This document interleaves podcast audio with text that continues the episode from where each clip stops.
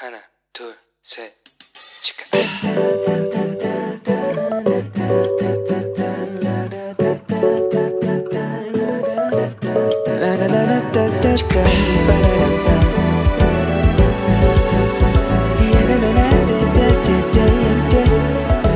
Here we go. Hello，你这个星期过得好吗？我是期待听你说话的好朋友 Annie。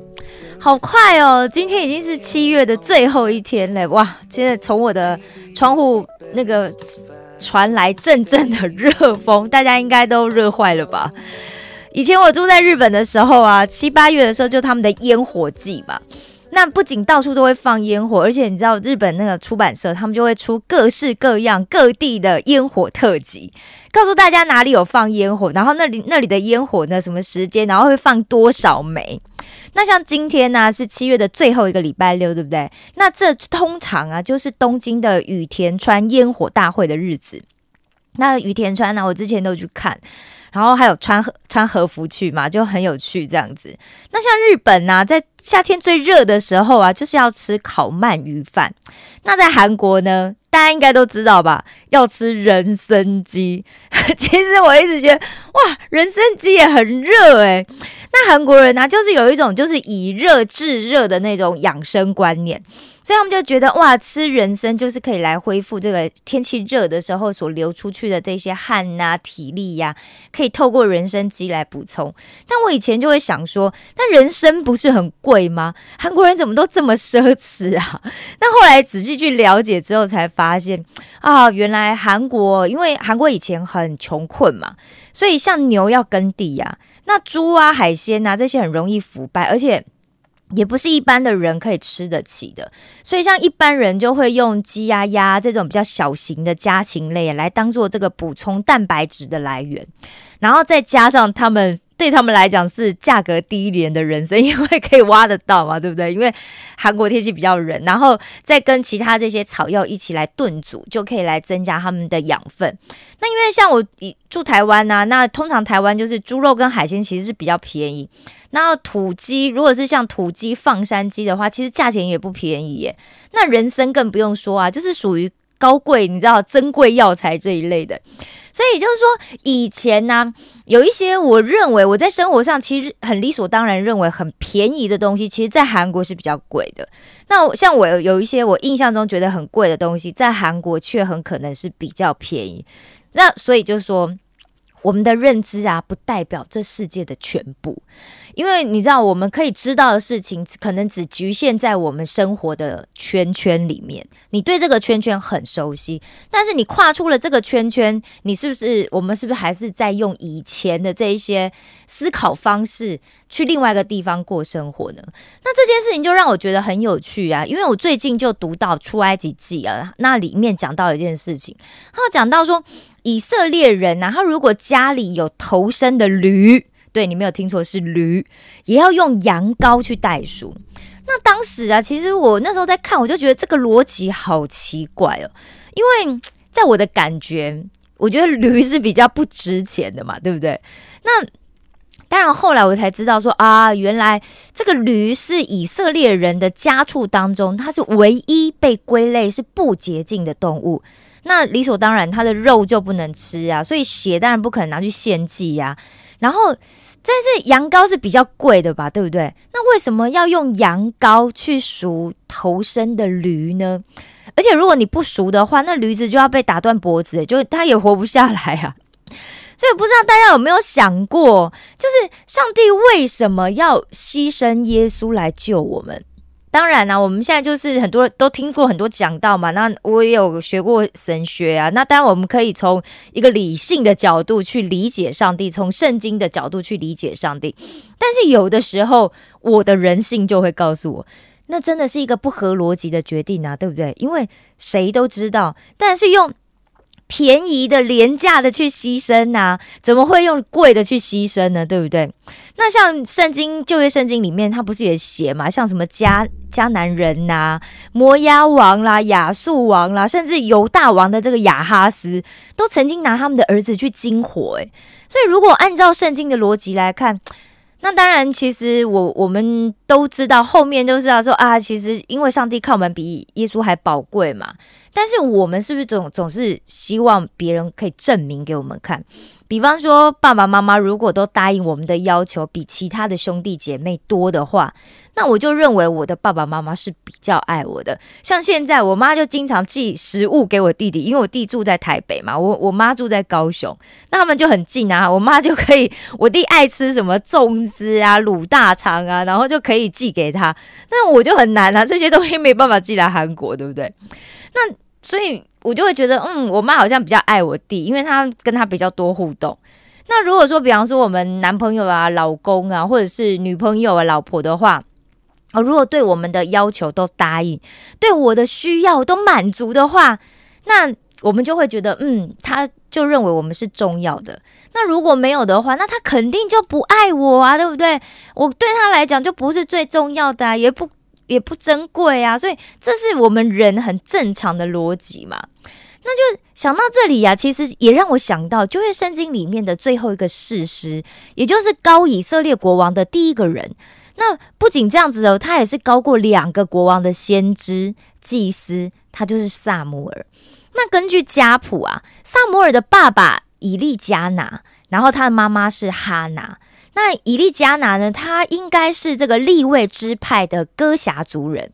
那他们的祖先因为当年就被分派到以法莲的那个城市去居住嘛，所以在圣经里面就写说：哦，以利加拿他自他被称为以法莲人。那大概就是因为他的家族都居住在以法莲，是因为这样子来的。那这个以利加拿很虔诚。他每年呢都会去这个以法莲境内，就在伯特利东北方的一个小城镇，叫做示罗。去那里敬拜祭祀上帝。那为什么会去示罗呢？因为以色列人他攻占迦南之后啊，他们就在示罗安营。那会幕理所当然就设在示罗嘛。所以有很长的一段时间，示罗其实是以色列人活动的中心。那每一年呢，也都会在这边举行节日。那当时啊，以利加拿有两个老婆，那另外一个老婆有生孩子，但是哈拿她因为很长时间都没有生孩子嘛，所以她就一直很闷闷不乐啊。那创世纪一章二十八节里面其实提到一件事情哦，就是神造人之后就赐福给人，说要生养众多，遍满地面。所以呀，不能生育，在当时其实会被认为是说你没有。没有受到这个神所命定的祝福的人，那所以哈拿当然就很忧郁啊。有一年，她就又跟着她的这个丈夫啊，以利加拿去到示罗。那祭祀完之后啊，其实以利加拿因为很爱他嘛，所以他都给他双倍的食物。虽然他只有一个人，好，但是以利加拿他仍然还是会因为就是他自己没有小孩，他没有生育，他就觉得不开心。那甚至他在上帝殿里的时候，他就一直的哭。那因为他一直在哭啊，所以就被当时的祭司以利看到。那以利本看到他在哭的样子，其实以利本来以为哈拿喝醉酒，你知道吗？然后所以他嘴里才会一直念念不停啊，就以为好像他是喝醉酒啊，神志不清这样子。就哈拿就马上就跟这个祭司以利说。不是我什么浓酒清酒我都没有喝，我是因为我的心里很苦，所以我才在上帝的面前，我要跟上帝说，我要跟上帝倾心吐意。啊，那这个祭司以利他听完之后，他就说，就跟这个哈拿讲，哎，你可以平平安安的回去了，但愿以色列的神准允你向他所求的。所以这。哈娜听完之后，嗯，好，那就乖乖的回去了。那回去之后呢，上帝就真的让她怀了一个孩子。那这个孩子是谁？当然就是萨姆尔啊。那萨姆尔名字意思就是，这是我从耶和华那里求来的。所以照常理来讲，那我们是不是隔年我们就要去感谢上帝啊？对不对？带着大包小包啊，各项祭物，对不对？因为上帝终于让他多年想生孩子的这个梦想成真了。没想到隔年，哈娜她并没有去哦。那她没有去的时候，她就跟她的丈夫就讲说：“等这个孩子断奶之后，我会带他亲自去朝见耶和华，并且使他永远住在那里。”那一般以色列人，他孩子断断奶是三岁左右嘛？那也就是说，那三岁的时候，他就会把萨姆尔带去献给上帝。耶，那你看这个逻辑是不是很奇怪？我们的想法会想说。诶，他好不容易求来的一个小孩，那不是应该很宝贝吗？很珍贵啊！就像亚伯拉罕一百岁，他才生了以撒，对不对？那为什么那么容易就可以把他给出去呢？但是我们再仔细去看一下这个上面的经节，就在十一节里面呢，他有讲到一件事情。他讲说，当时其实哈拿在跟上帝许愿的时候，他是讲说：“万军之耶和华，你若垂顾婢女的苦情，眷念不忘婢女，赐给我一个儿子，我必使他终身归于耶和华，不用剃头刀剃他的头。”那其实，在旧约时代，这个不孕的妇女哦。会让丈夫没有后代嘛？对不对？其实就会在这个社会上蒙羞，而且从社会经济结构来看啊，儿女是非常重要成员。为什么？因为是家庭劳动力的来源嘛。而且父母年老的时候啊，就是在以前的这样子的一个结构下来，子女是要负责去抚养父母的。那但是哈娜她虽然就是求神赐给她一个儿子，但你注意听到她讲没有？她说。他不是为他自己，他是为了要归给耶和华。也就是说，他不是为了他自己的心里面不平衡，他嫉妒别人有小孩，不是，也不是为了他在家族里的地位，或者是这个社会上的需要而去向上帝求，而是为了要让这个世界上可以多一个被神所使用的人而求。哇，那这样一解，就当然可以知道，上帝当然会答应他的祷告啊，对不对？所以说。我们祷告出发点的动机很重要，我们怎么去看待这件事情的动机很重要。那再回头讲到我们刚刚所讨论的，那如果上帝看我是宝贵的话，那他愿意用尊贵的耶稣作为我的赎价的话，那为什么我的人生会这么不顺利？为什么我想读书，但家庭经济不好，没有钱给我缴学费？我想出人头地，但是我们又没有家庭背景，又不是出身豪门，对不对？那在社会上打拼，工作能力也是一般而已，而且可能还那个跟老板啊、同事相处的不是太好，那所以升职也永远都轮不到我。那上帝到底要怎么跟我证明说我是真的有宝贵的价值的呢？好。所以上圣经里面呢，有一个最经典的一段描述，它是出自于耶稣啊，在马太福音第十章里面的比喻。马太福音十章的二十九节到三十一节这样写的：耶稣说，两个麻雀不是卖一分银子吗？若是你们的父不许，一个也不能掉在地上；就是你们的头发也都被数过了。所以不要惧怕，你们比许多麻雀还贵重。另外一段是记录在路加福音十二章六节，这里耶稣怎么说呢？耶稣说：“五个麻雀不是卖两分银子吗？但在神的面前，一个也不忘记。就是你们的头发也都被数过了，不要惧怕，你们比许多麻雀还贵重。”但大家应该都看过麻雀吧，对不对？有人会把麻雀当作是很贵重的鸟类吗？对不对？会把它当成国宝级的吗？它又不是会唱歌的金丝雀，只不过是到处都看得到的一种野鸟罢了嘛。而且有的时候数量太多、太密集的话，我们还会觉得很困扰，对不对？但是我们来看看当时社会哦，当时社会犹太人每一年都要缴纳一个两银元的圣殿税，那两银元呢，就相当是一个人两天的工资。那耶稣在世的时候呢，当时的就是农民啊，一天是劳动十二个小时，那工钱呢就是这个一银元，然后这是罗马银元哦，所以计算下来，耶稣说两只麻雀卖一个小时，其实大概就等于四十五分钟的工资。